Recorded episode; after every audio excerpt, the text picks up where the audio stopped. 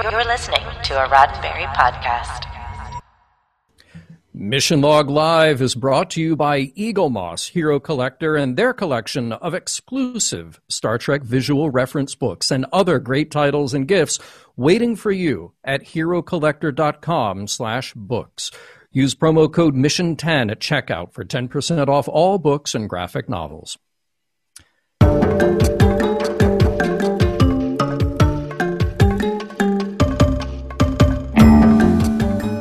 So, no new disco, no new lower decks, no new Picard. What shall we do? I know what we'll do. It's Monday night at 7 p.m. It's time for Mission Log Live. I'm John Champion. And I'm Norman Lao. Don't tell us that we can only have a live show when there's only new Star Trek on the air. There's so much more to talk about. There are topics to be discussed and shows to be reviewed and cool people for you to meet, just like there is tonight. So later, you're going to meet Glen Zipper, who is an author and producer, and he's going to chat with all of us to talk about his new book, Devastation Class, as well as some of the documentaries he's worked on. So call in now to talk Trek and to talk NASA and whatever else is on your mind. And you know what to do. You click on the Zoom meeting link, you use the one tap from your smartphone, you use your old fangled phone, and you call us at 669 900 6833. You know how it works. Then make sure you put in the meeting code and the password. You'll be talking to Earl. Earl will connect you to us and we'll chat. It'll be a blast. Now, uh, Norman, normally, normally at this time in the show, we would say hello to everybody in the chat. This is not a normal night. Uh, uh, Earl thinks it's Restream. I think it's Facebook because I know that the Roddenberry account has been having trouble all day long. Um, we are unable to see what people are saying unless you somehow have figured it out on your end because I certainly have not.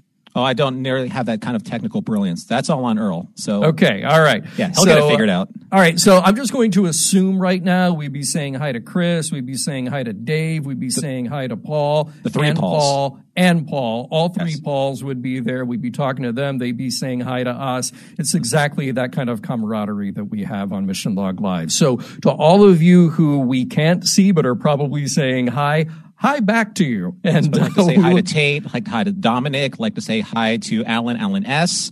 Yes, you know, yeah. Narda, obviously Narda, yeah, yeah, so. yeah. So everybody from around the world. Sam, who probably is staying up late. It's like three o'clock in the morning in the UK, and I know that you wake up and you watch our show. So welcome, Sam. Welcome everybody who's watching now or later. So, uh, hey, Norman, let's really quickly let everybody know what's happening coming up on Mission Log and Mission Log Live. Now, next week on the live show, presumably me and Norman again. By the way, good to do the show with you again. We haven't done this together in a while. It's been a long time so, getting from there to here. yeah, you you went there. Way to go. You know. Yeah. Uh, so next week we will welcome back a guest who we uh, expected last week. Uh, we are very happy that Julianne Grossman, the voice of the computer on Star Trek Discovery, will be with us next Monday. So we will talk to her. We will find out what it's like to, uh, well, truly fill in Majel's uh, footsteps, you know, uh, as the voice of the computer. I think that's so cool. So we'll talk to Julianne, we'll meet her, and then uh, this week on Mission Log Live, uh, sorry, Mission Log, not Mission Log Live, we're kicking off season six of DS9. I mean, we're in it. Can, can you believe you've already covered two seasons with us, Norman? That's actually really fast. I yeah. Well, then again, you know, we do it one a week 24 mm-hmm. to 26 episodes ish, you know, per season, 52 weeks. The math holds up. That's the power of math, people. it is. It is. So, kicking off season six with a time to stand. Um, if you haven't checked out our closer of season five, check that out. It's out right now. And uh, we do have a Patreon hangout this Saturday morning at 10:30 a.m. Pacific. That's 1:30 Eastern, and it's whatever it is elsewhere in the world. You can figure it out. You're all smart people. Uh, and that's where every tier of our Patreon followers, we just hang out. You know, we, we chat. There's really not a set agenda. We just get to, uh, well, for me and Norman, enjoy our coffee and uh, you talk to us. So and enjoy all of them too. The conversation is fabulous. Yes, fabulous it- on those live shows. It's always good. I always look forward to that. So um, we will see you then. And uh, finally, you know, I've said it before on the show, and I'll just say it again. There is a new podcast from Roddenberry Entertainment. The seven have now become eight. You have a daily show to look forward to now. In addition to daily Star Trek news, now there is Sci-Fi Five, a daily five-minute dose of science fiction history. So uh, go subscribe. Find it at Apple Podcast. Go get the RSS feed. You can get all of that at podcast.roddenberry.com, which is newly redesigned and it is beautiful. So go check out podcasts.roddenberry.com and you can subscribe to all of the uh, shows that are produced by Roddenberry, but especially check out Sci Fi 5, the newest kid on the block. So, uh, Norman, every week we have our poll questions. Last week and this week, no different. Can you tell us what happened last week in our poll? So when Holly and I were going through our, our review of season three for Discovery, we found out that I think that more people liked it overall. And judging on the on the data from the poll, we had about 200 plus votes. And between loved it and liked it, we had loved it at 32%, which is a, you know, it's a, a fairly reasonable, very relatable number. Uh, liked it 40%, which I think is a little bit more realistic. Then we had the dreaded meh, which is 17%. could have been here, could have been there. Considering that as a pay service, people don't really want to get meh. They want to get, you know, in that upper 72%, you know, of loved it or liked it. And didn't like it as 11%. So I don't think that those numbers are, they aren't, uh, unrealistic. I think those are, are Yeah. fairly realistic when it comes to some of the the newer feelings for these newer incarnations of Star Trek. But you know, more than fifty percent, more than sixty percent, um, they were a little bit more positive. I, I feel like, you know, I, I specifically wanted to break up that poll. How do we feel about the final episode and how do we feel about the season overall? Mm-hmm. I didn't love the final episode. I think there's a, a, a lot of valid criticism to be made about that final episode.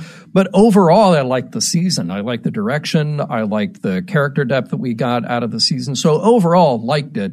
Um, I just feel like it didn't end as well as it had started and kind of flowed for the previous 12 episodes. Um, and now this week, uh, since we are still kind of thinking about the the wrap up of Discovery and what comes next, this week a little uh, little different angle here. So uh, if you would share that with us. Yeah, this week's poll, and this is something that also Holly and I talked about, and wanted to see what the what the listeners were were feeling. What Star Trek series are you anticipating the most? And this is the the newer incarnations of Star Trek, not a repeat or a rebroadcast version of Star Trek. So we had four categories. Obviously, we have Picard season two, Discovery season four, Lower Decks season two, and then Strange New Worlds, which will be season one. And we've seen the, I believe it is the the new ad that has Pike and Spock and Beavis and Butthead following Spock, which is kind of interesting.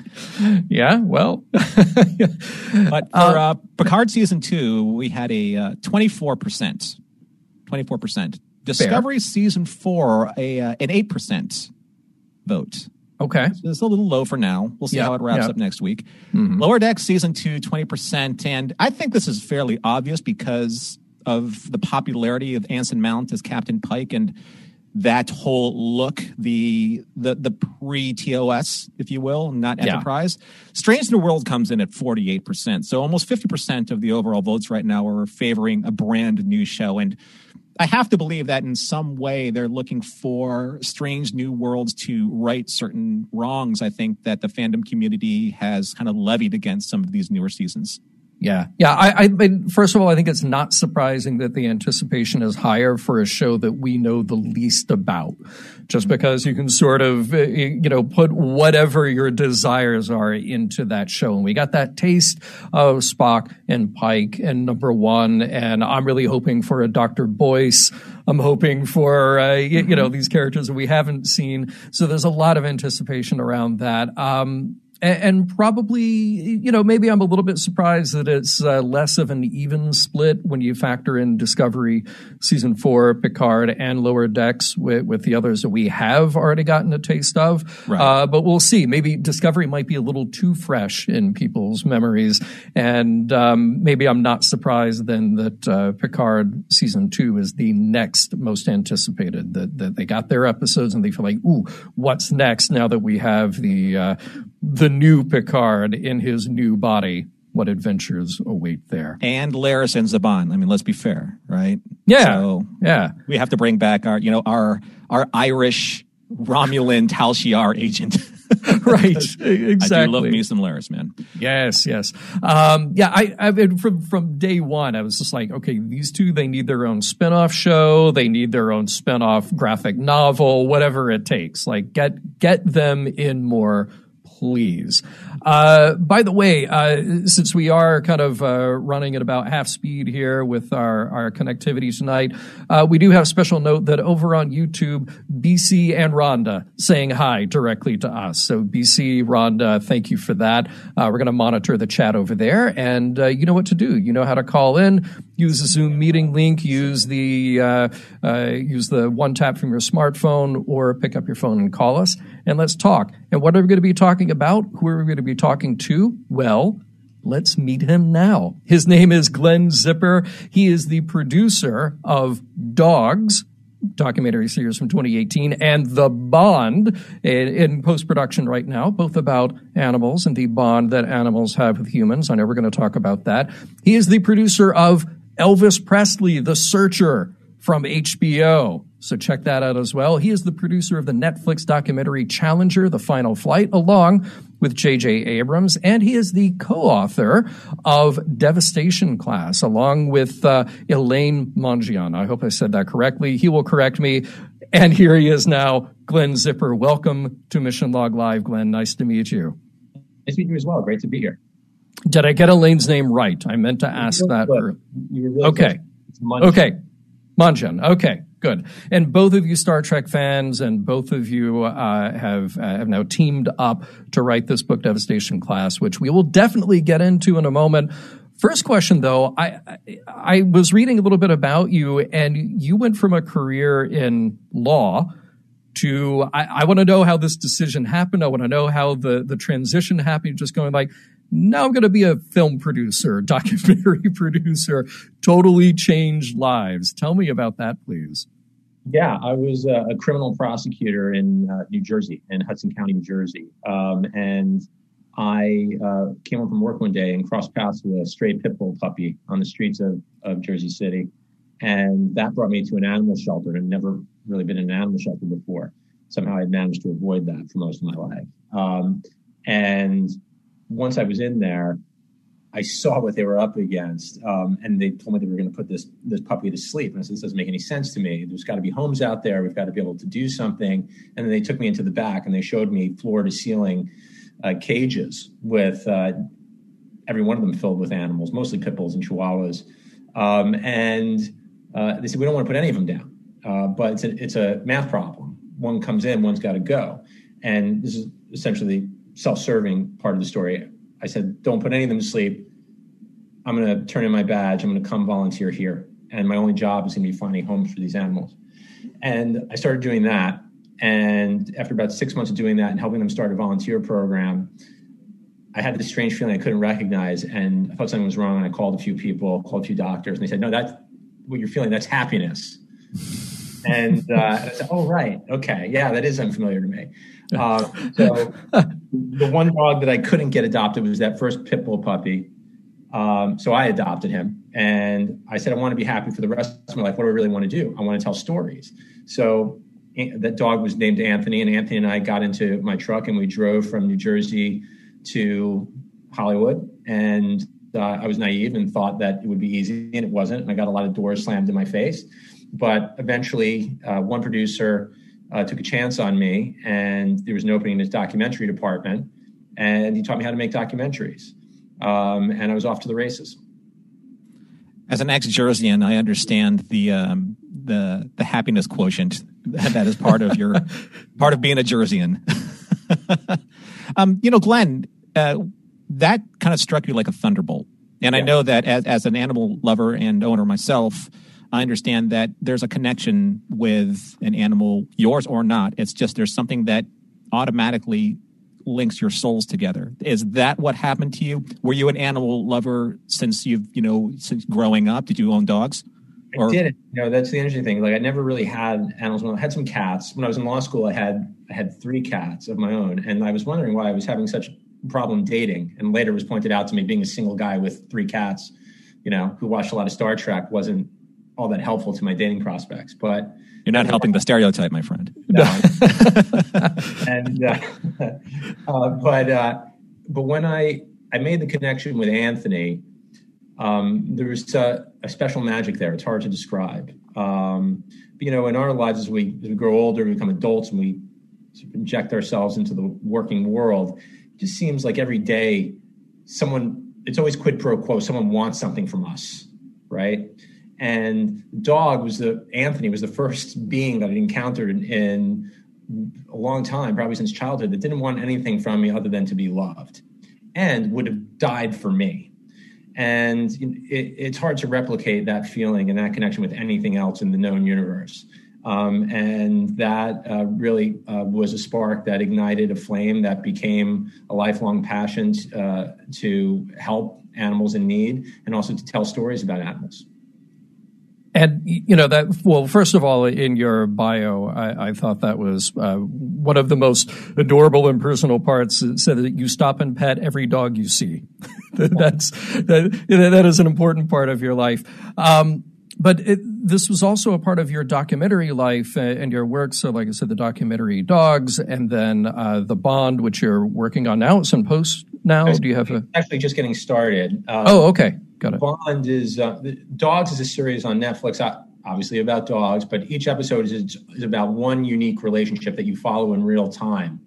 Uh, and every one of the episodes is like its own movie. Every one of them, with the exception of one, was directed by an Academy Award winner or nominee. Sadly, one was only directed by an Emmy winner. Um, and we're going to be premiering season two of Dogs sometime in the next few months. I don't have the date yet, or maybe I do, right. but I'm not allowed to tell you.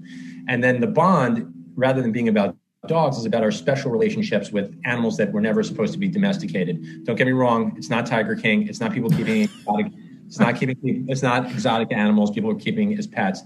They're animals that were never supposed to be domesticated that intersected with human beings in a way that couldn't have been prevented. And then a bond formed similar to the bond you would have with a dog. And we're producing that with Robert Downey Jr. and Susan Downey. Wow, very cool. All right, so now I, I had to know uh, about all of that, about your your connection to animals and your transition into creative work. And we've got a lot to talk about uh, NASA and Challenger and Devastation Class, and of course, your Star Trek fandom. And uh, we're going to bring on our first caller here in a second. Mike, stand by. But I, I want to get the nutshell version, Glen. Your Star Trek fandom. What is your Star Trek story? that has gotten you to here?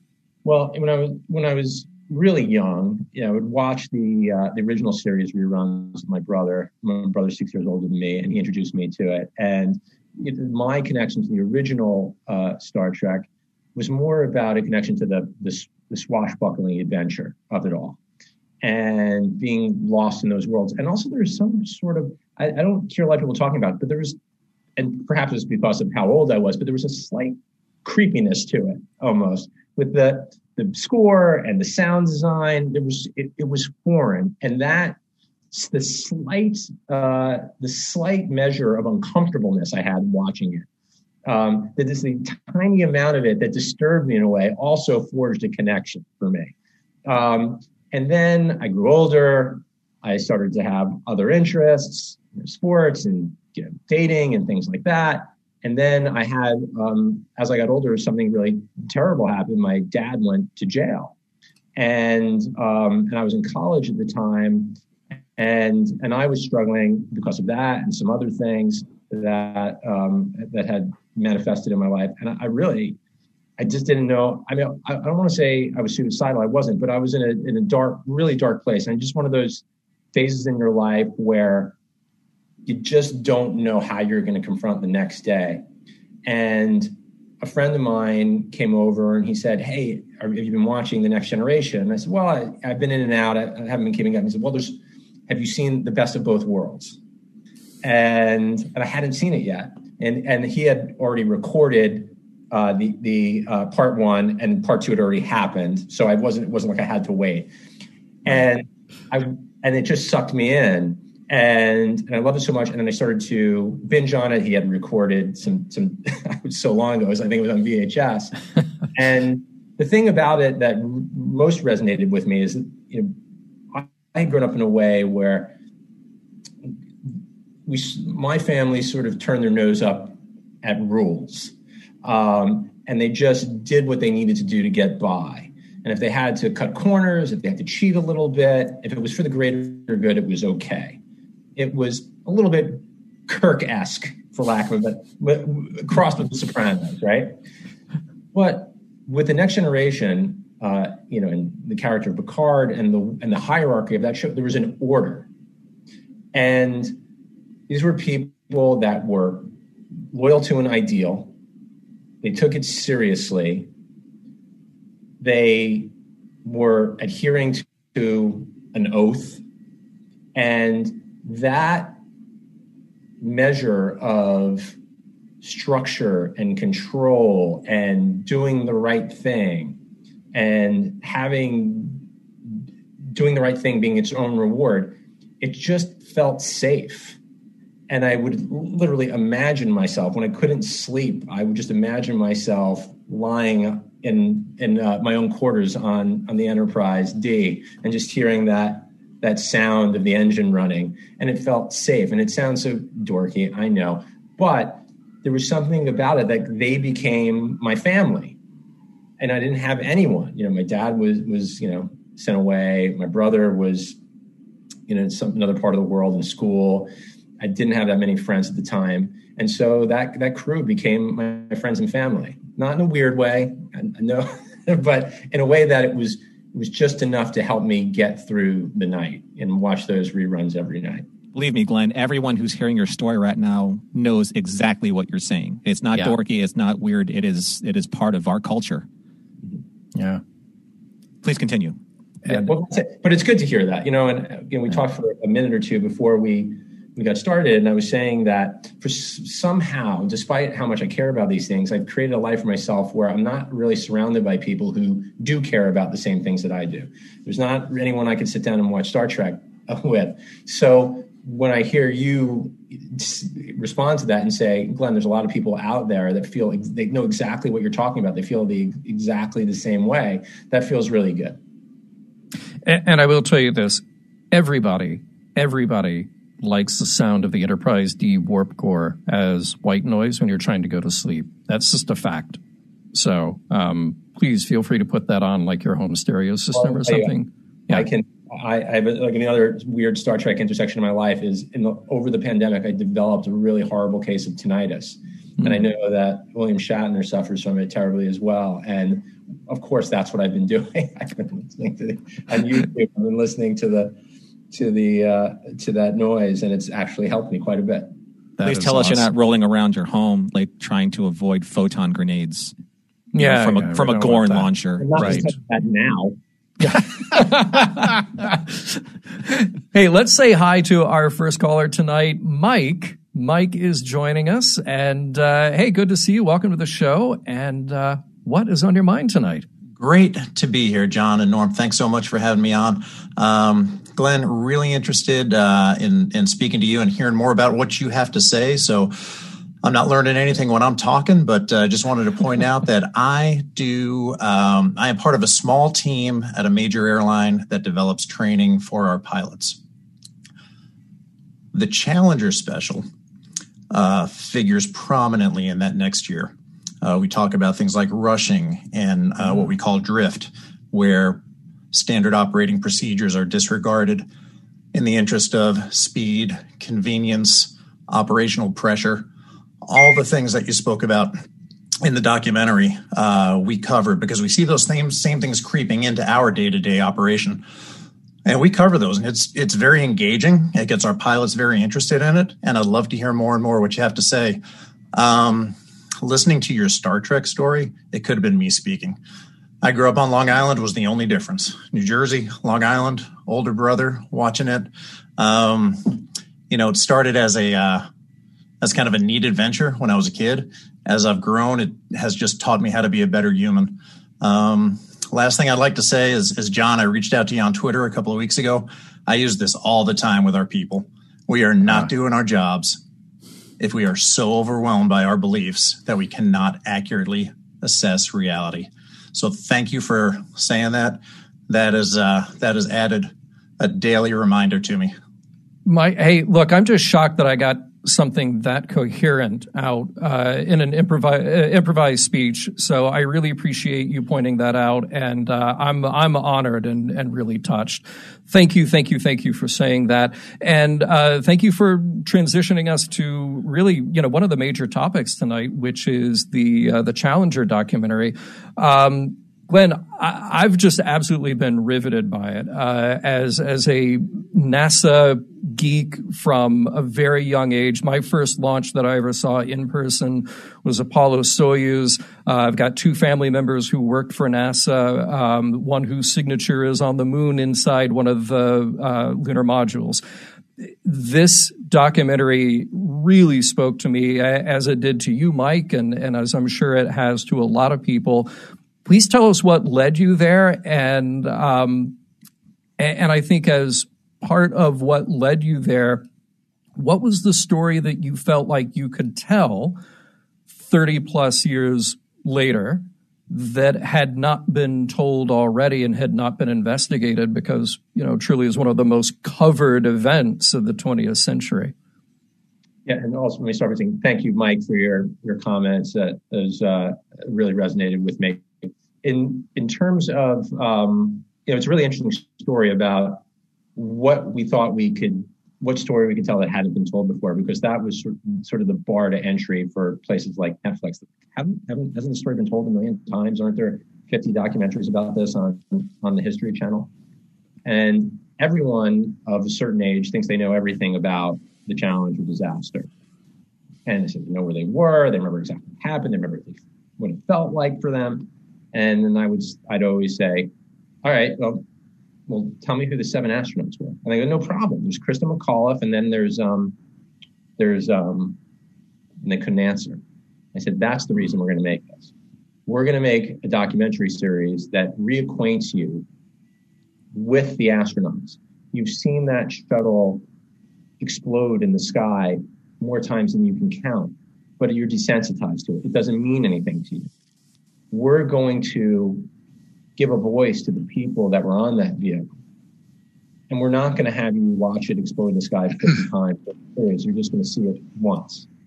But when we do get back to it, you're going to know who those astronauts are. You're going to know who those heroes are, and it's going to break your heart.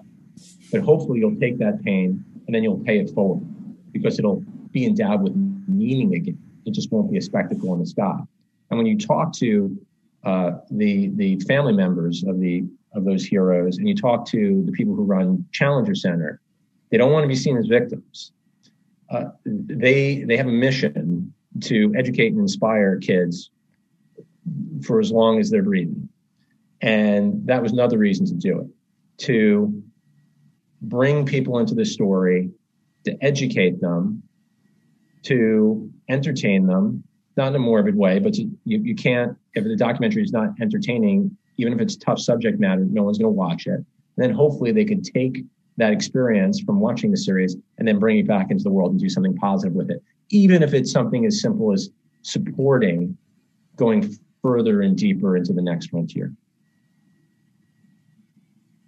Excellent. And yeah, if people haven't watched it yet, um, that I think truly is one of the greatest takeaways from this documentary is focusing for um, a, a, solid amount of time on the people who are involved and getting to meet their families. I, I, think a lot of the interview footage you have with Dick Scobie's widow is uh, just fantastic, and it really, it really presents a very human story as opposed to just purely focusing on what went wrong from either you know physical and engineering standpoint or from an administrative standpoint. It was about the people who had families, who had lives, who had friends, and uh, so many of their circle were were there pulling for them when this tragedy was played out on this huge stage.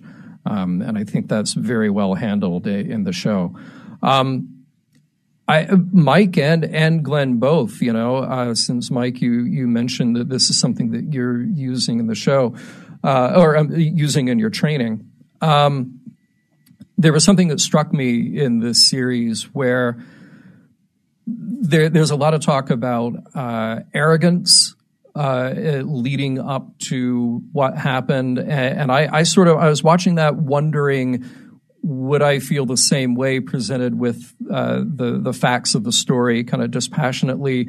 Is it arrogance? Is it combined with complacency? Is it uh, is there a pressure to do the job that also leads to this kind of disaster when it's easy to overlook details? Um, can you maybe for you know both of you, uh, Glen and Mike, since you're both sort of looking at this from the same angle? Curious what your what your takeaways are. What are the lessons from a story like this? And, and Mike, I, am going to throw that to you first, and then we'll come back to Glen. Great. Uh, to answer all your question, yes. Um, we find complacency and arrogance do kind of go hand in hand. When you think that you're so good um, that you don't have to follow all those steps, every one of those steps provides another layer of redundancy to trap a mistake, to to keep you from uh, doing something where the risk outweighs, you know, the potential benefit. So if you feel like you don't have to follow those procedures because you're that good, because there is a sort of an arrogant streak, that is a problem. The other problem is that overconfidence. You've done this in the case of, of our job, we do it thousands of times a day. People do it hundreds and hundreds and even thousands of times successfully over the course of their career. So that's what starts to creep in that that that complacency and a little bit of arrogance, and the fact that as you start to deviate from the standard operating procedure the first time, and things work out okay, then you do it again, and then it becomes normalized. And it's that normalization of deviation that we really, really have to fight. And that was something that we could really see in this documentary.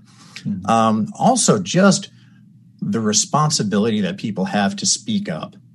Um, really, I'll let Glen speak to this more, but it was quite powerful when there were engineers that knew something was wrong and didn't speak up.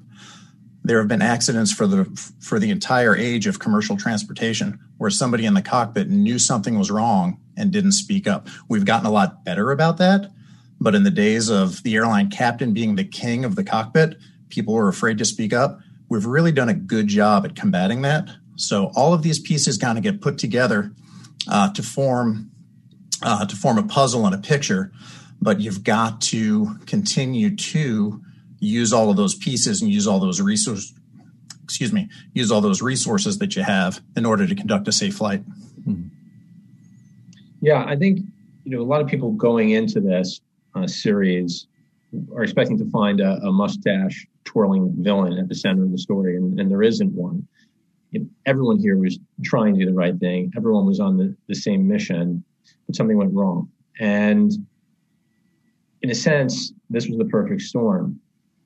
People were losing interest in the space shuttle, and it was getting harder and harder for them to get funding and keep the program going and to keep their promises. And so there was a lot of the idea to send a teacher into space was essentially instigated by a desire to bring excitement to the program again. And there was so much fanfare around it. And there was so much excitement about it that no one wanted to be the person that got in the way of it going off as expected. The world was watching. And inside the uh, inside of NASA, inside of the engineering companies that were contracted to uh, build the component parts. There's a tremendous amount of pressure, and they succumb to the pressure.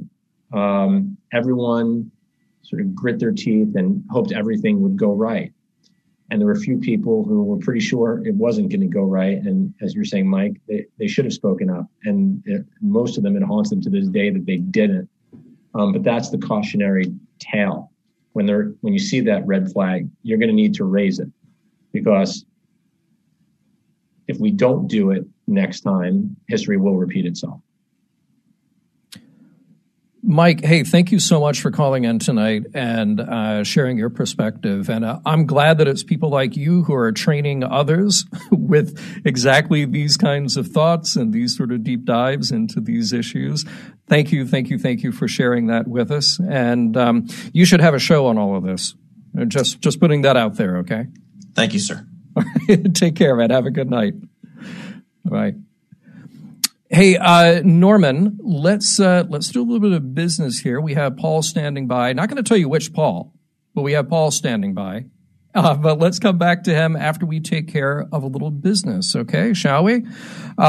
Let's do it. So, uh, while Mission Log listeners are undoubtedly familiar with all the various collections of model starships gleaned from every corner of the Star Trek universe by Eaglemoss Hero Collector, like those behind me, probably some of those in Mike's collection too, you may not be as familiar with the wide and ever expanding variety of officially authorized special edition books published by Eaglemoss and available online at the Eaglemoss shop.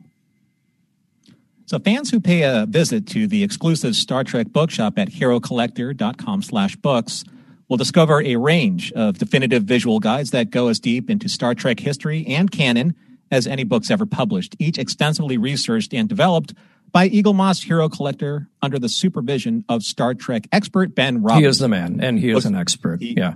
He hmm. is the expert. He is the expert.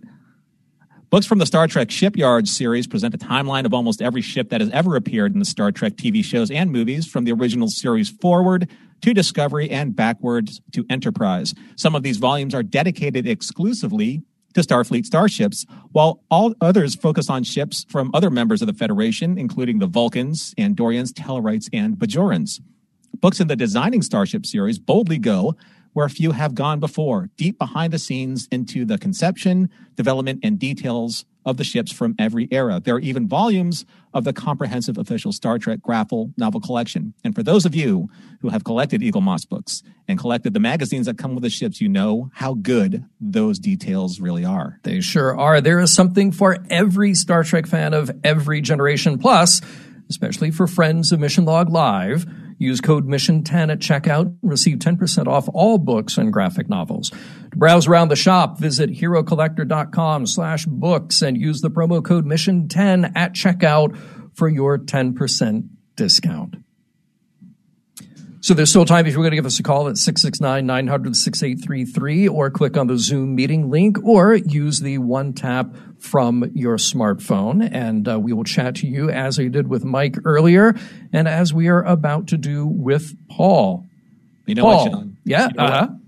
All number Maybe one. run- Here we are. Oh, Prime darn it. Paul. I was going to try and run a contest here and see if the, the listeners could figure out which Paul it Do is. like a 'Cause We countdown? have all the Pauls here. yeah, I didn't. I didn't uh, have the ability to message here. I found you guys on YouTube, and I'm, evidently you have to have some sort of, I don't know, uh, account or something to log in, and I didn't have Right. that. So I've been mysteriously here in the background.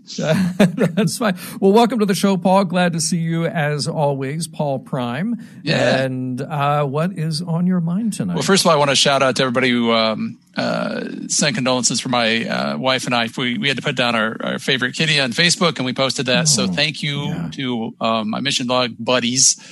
And then uh, listening to uh, Glen here talk about the dogs, uh, you know, uh, same thing with cats. There's a lot of them out there. So, um, but we're going to move on to this. I, I, you've given me a reason to go back to Netflix, at least for a trial period, because I'm a CBS guy. But um, I want to ask Glen, you know, it didn't strike me. The, the Challenger disaster really hit me when I was down in Houston one time. I went to the, the Houston Air and Space or the NASA facility there. That's a museum. And they had this wonderful intro sort of movie that you come into and it talks about the beginning of the space, you know, endeavors into space. And it, scurries along through um, you know the, the the apollo is the one i remember the names of um, uh, Grissom, Chaffee, and White when they burned up. That was yeah. terrible. Apollo 1.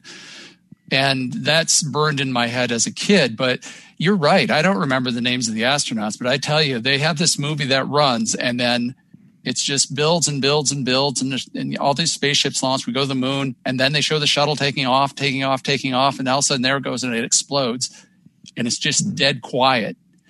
It just, it's this, you know, poetic phasing of the, the sound. It just stops and you just break into tears. And I'm, I'm curious, have you ever seen that? And, you know, what, what sort of pushed you into doing this? Cause this is, thank you for your work and I'm looking forward to seeing it. Well, first of all, um, my condolences as well to you and your wife about your cat. Um, and I agree with you.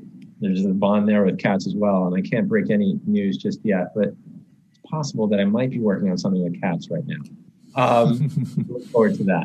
Um, I never, I, I don't think I've seen the film that you're referring to, but you know, I remember like at the beginning when you do watch it, the first scene in it is a recreation of a classroom where a teacher's wheeling in an old cathode ray TV uh, to a classroom for the kid, kids to watch the launch. And essentially, that's my classroom.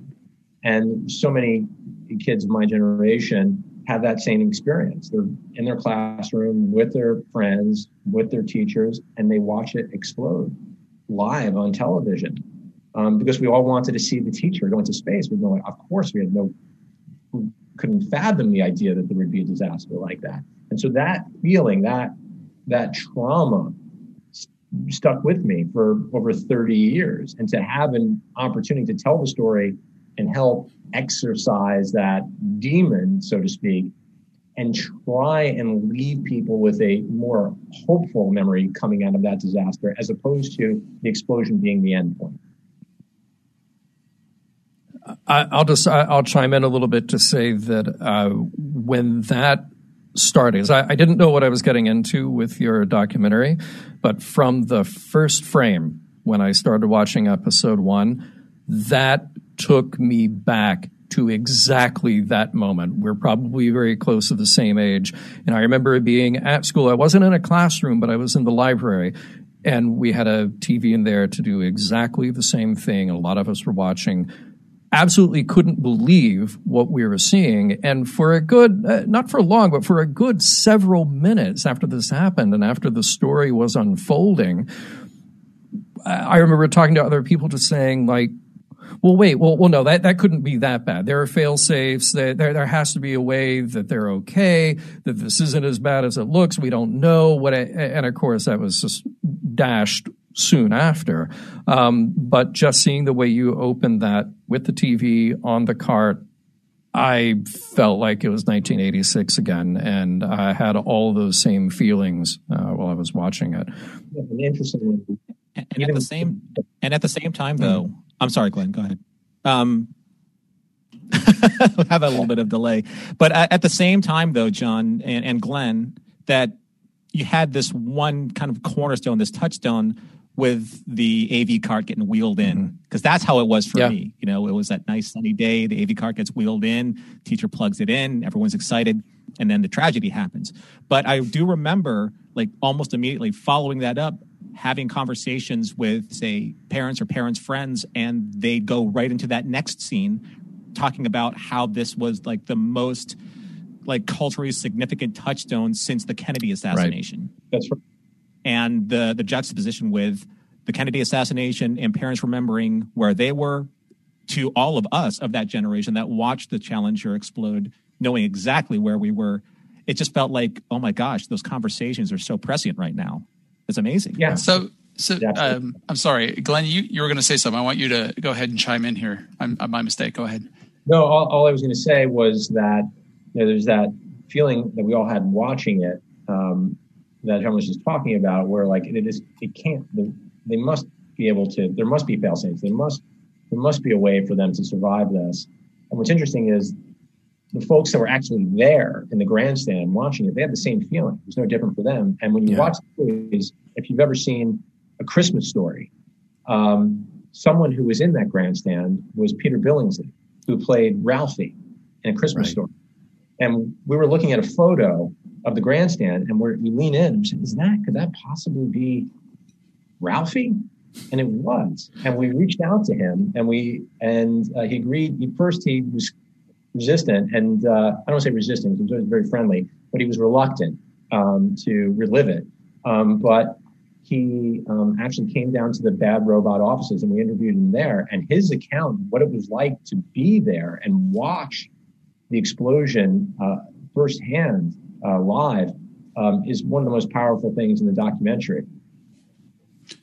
So, are are we going to see a DVD release on this? I'm one of those old guys who gets DVDs. funny, no, Netflix doesn't ever release anything on DVD, and the, the reason it's funny is when when it was done, but before it premiered, we had to show it to the families. Of course, we wanted them to see it. Mm. If anyone else saw it, and you know they're a, a, little bit older, and a lot of them wanted DVDs. I'm sure they did we had to explain to them that Netflix doesn't do DVDs. But we the were, irony of that is is palpable. Yeah, I know. Right. right. but Netflix was kind enough to give them uh, free accounts for for a minute, and they they got to watch the watch the show that way. So um, let's let's move forward then. Okay, so you had this you know traumatic experience. How much of a a um, a, re, a renew of that kind of thing when we watched the opposite happen when the when the shuttle was coming home and and just disappeared. I, I had a friend who worked on that shuttle, the one that came in and just disappeared from existence, right? And and they mm-hmm. couldn't sleep for a while mm-hmm. um, because of knowing the potential of that happening on its way up and then it just burns up and way home. How did that hit you? Did you have the same? Was it revisited kind of feelings, or? Yeah, I mean, you know, when you experience a trauma like the Challenger disaster, there are going to be things that trigger you if they're even in the same neighborhood of something that devastating. The difference was there was so much fanfare around Challenger, and there was so much celebration, so much joy that it went from being the highest of highs to the lowest of lows instantaneously. Whereas with Columbia, the, the shuttle disintegrated on reentry, the shuttle launches and returns have become perfunctory again. No one was paying attention. It, when you watch the series, you'll see we actually have Jerry Seinfeld, the of Jerry Seinfeld, talking about how everybody's bored with the space shuttle. This was before the Challenger disaster. And so no one was really even waiting for Columbia to return. Nobody was, nobody was, and there wasn't Twitter. So it just sort of, it's, it slowly bled out that it happened. And you saw it on the nightly news, but also it looked like a meteor shower. It wasn't the same spectacle either. So of course it was painful. Of course it was terribly sad but it was when you juxtapose it to Challenger, it's it's a very different experience. Yeah. Hey, uh, Paul, anything else on your mind tonight? Uh, if not, we will uh, we will say good night and. Uh, just, uh, I want to thank you, Norman. Every time I listen to the Patreon feed, I feel like you're down in the room, and you guys talking to each other always is a is a great. Uh, I don't know. It's just it's, it feels like I'm at a convention, and um, Glen, it's a pleasure meeting you and look forward to watching this. And gentlemen, have a great evening. Well, Paul, but we are there. You know, just, yeah, but I can't talk to you in real time. I had to go back and watch the episode. The uh, where are we at now? Oh, season, season six, six, episode one. Yeah, You're on, yeah. on two now, and I watched that last night, so I'm ahead of you now. Finally, excellent. All right. Well, we'll oh, see you Saturday I morning. I hope. One yeah. quick thing. Yeah. See if you can talk to Rod. All right, mm-hmm. at the when you're done because you said such prescient things about, um, particularly Norman, about the relationship between Dukat and uh, Kira. I would, mm-hmm. there's a huge value, huge value for you two and for everybody involved to watch the documentary on DS9 immediately when you're done with this season. I mean, when you're done with, with DS9, move into, you know, do a special one of these and watch oh, yeah. what we left behind because the oh Norman, you're so ahead of yourself. You're you hit some great points there the other day. well, full disclosure, um, ever since I was I was going to watch it, you know, what you leave behind. I I kickstarted, you know, I got my DVD, all of that, and I was about to unwrap it and watch it when I got a phone call from John or a text message saying like, "Hey, would you like to, you know, would you like to try out for Mission Log?" And when we started doing it, when I started doing Deep Space Nine and really looking at it from a, um, you know, more of a ground level, I didn't I mm. I put that to the side. I'm like, I'm going to watch this. Wait till you see it. Wait need, till you see it. I need to do it. How good you have been. Yeah. So, gentlemen, cheers. Take care. Thanks, Paul. Take care. Have a great night, Paul. Right. Our best to Michelle. Yep. Um. All right. So, Glen, uh, you know, I didn't mean to steer the entire conversation tonight to uh, Challenger, although, again, I'll recommend to our audience that it, it is absolutely fantastic. It is such a well made documentary. Incredible interviews, historic and new in there. So I do want anybody who has not checked it out, please do so. Go to Netflix. Um, be like Paul, you know, re up your membership, go check it or get the freebie and go watch it because it is definitely worth it. But we also want to talk to you about a uh, another current project, a, a relatively newer project, and that is your novel Devastation Class and uh, give us give us a lowdown. I, I, got a couple of questions about it here, but I want you to give us the uh, the nutshell version, what our audience needs to know. You know, I've done so many interviews and talked about it so much. I'm still terrible at, at, at giving. But what I like to say, you know, obviously it's deeply inspired by my love for Star Trek. Uh, but uh, the one of the other important inspirations is a movie from 1983 called Taps. And Taps oh, sure. is a movie that uh, at the time had a bunch of unknown actors, and these unknown actors later became Tom Cruise, Sean Penn, Timothy, Timothy Hutton, Timothy Hutton George C. Scott. Yeah, sure. Yeah. Giancarlo Esposito, Gus Fring is in it as well.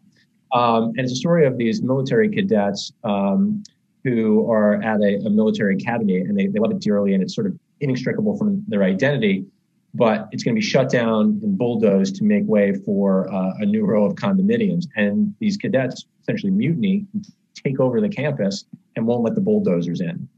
And myself and Elaine, my co-authors, what if we set a story like that in space? Instead of the bulldozers coming in to make make way for a new row of condominiums, what if it's an alien attack? And these these younger cadets that are on the ship, they feel like they're in the hands of uh, some incompetent adults. And if they don't take matters into their own hands, if they don't mutiny, if they don't take over the ship, they're all going to die. And that's really where the story starts. But then from there, it takes a twist that they never sort of never could have seen coming, and uh, sort of goes more into sort of lost territory, a little bit more mind bending. That sounds super interesting. But as a matter of fact, I always thought when I read that name of your book, I, I was like, that would be a great starship class, devastation class. yes. Well, well it, and, based on a, it's based on a class of ship from the 1800s. Like a like a, um, an old wooden warship. Yes, indeed. Very cool. And, and, tell us a little bit about that kind of connective DNA with Star Trek. Uh, you know, b- between Devastation Class and Star Trek. And the thing that you know that um, we talked about earlier about Star Trek having an order to it and a hierarchy and there's also they operate like a team, almost like a, sports team, right? And we had the captain, and they have different players in the team who occupy different roles. And it's always so interesting to play with that dynamic. And there's a lot of different story elements that you could wrap around the hierarchy, where people are there on the ship for a specific purpose, and they interact with each other in a certain way. And we wanted to take that sort of hierarchy and then put it into a story where instead of it being legendary icons of Starfleet like Picard and Kirk, kids who have no idea what they're doing. They really have no idea what they're doing. They're well trained. They're elite in the sense that they have all the best training for someone their age, but they're 17 and 18 years old. And when we first started writing the books, we we would get notes from our from our editors where they would say, "Well, I don't understand why this character do that. It's a really stupid decision." And we go, "Of course, it's a stupid. That's intentional. They're kids. Kids make decisions." And you know, wouldn't it be interesting if there was a Star Trek series where there were young, you know, there is the, I mean, of course, there's lower decks, but where you you were following younger characters for an extended period of time, and you were seeing them make that those mistakes. You were seeing them become who they are, sort of where you see Picard and Tapestry, right? Well, like Saavik and Wrath of Khan. Uh, exactly. Uh, right? Yeah. Exactly. And so that that connective tissue always pr- propelled us. It was always an inspiration. I, I, was really impressed that you have an educator's guide to go along with the book. So with, with, the full intention that this could be discussed in a classroom. And, you know, one of the things that we always look for in uh, mission log when we're analyzing episodes of Star Trek is we're looking for morals, meanings, messages. Like what, what are those takeaway ideas from an episode or from a, a storyline or series as a whole that that inspires us or we think the writers are trying to get across. So I, I kind of pose it to you both ways with Devastation Class and with Star Trek. And you've talked about your interest in that hierarchy and that structure, but uh, are, are there are there ideas there that go beyond that? I mean, I, I think adherence to principle is a great one, but I'm curious what else inspires you there. Right.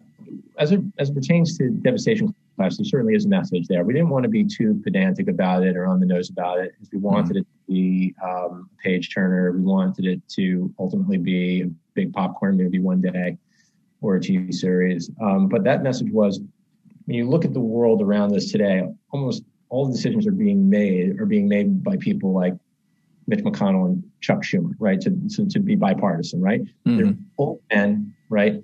And they are the caretakers of the of our future and the millennials' future and Gen Z's future. And do they really know what's best for us? Are they best situated to make decisions that will put us in the best position to survive and thrive?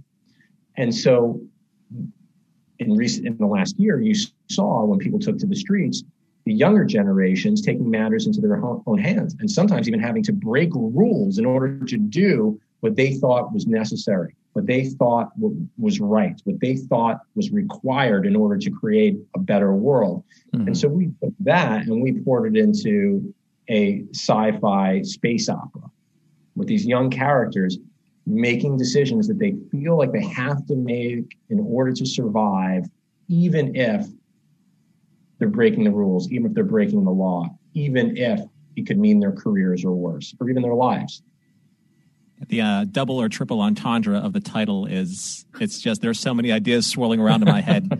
you know, it's almost as if like Kirk and Spock, you know, from 2009, they just went a different way, mm-hmm. right? Yeah. Or a more extremist way because they believed what they were doing was right. You know, there is a certain zealotry when it comes to a class of students that all band together to go out and do something that they believe is right. And I think that. So when's this coming out? the book's out. Um, and the other thing is there they're scared out of their minds. You know, like they're not. You know what? You know, uh, to sort of split genres for a second. What do we all love about the original Die Hard? John McClane was very human. He was terrified. I mean, he was he was mm-hmm. badass, but he was scared, right? Yeah. And he was human. And you're like, is this guy really going to survive? And he felt like us. And we wanted these characters who are making these extreme choices to not be so bold or blind that they they're they're, they're short of success. They they're pretty sure they're going to die, yet they do it anyway. Right. there's one last thing that I have to ask you about with um, Devastation Class. Uh, as the resident gourmand of Mission Log, I loved the descriptions of the PRMs. This is a great conceit in the book.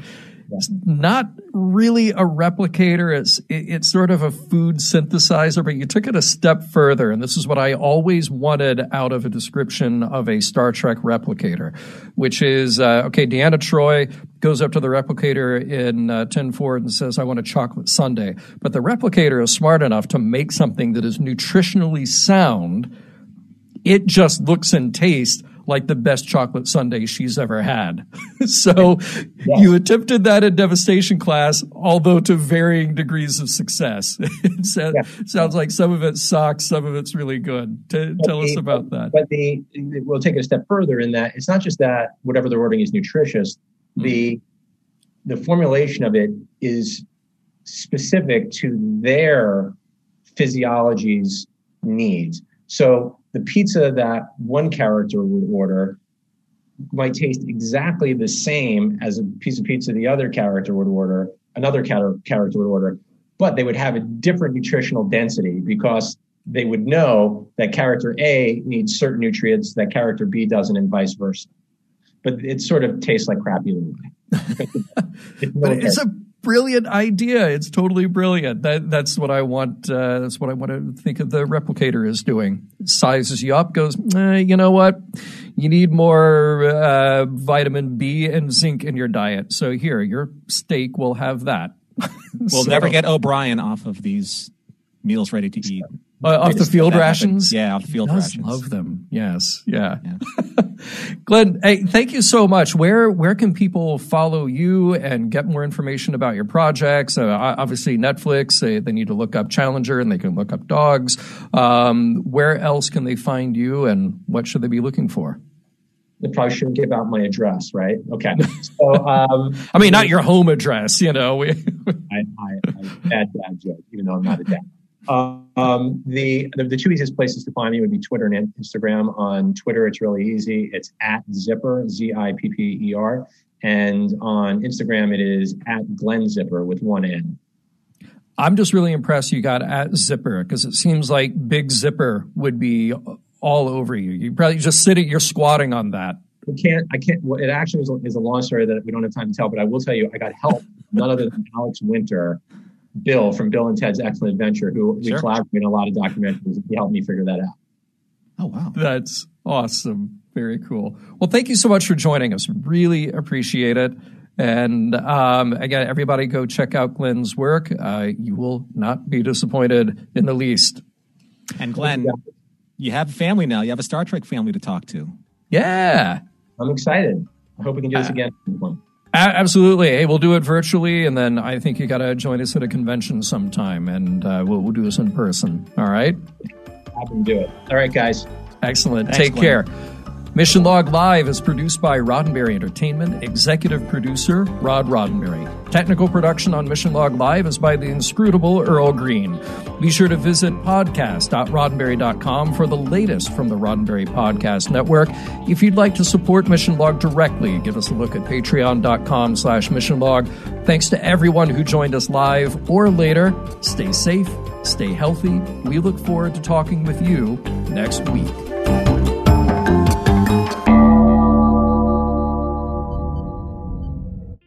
This is a Roddenberry podcast. For more great podcasts, visit podcast.roddenberry.com.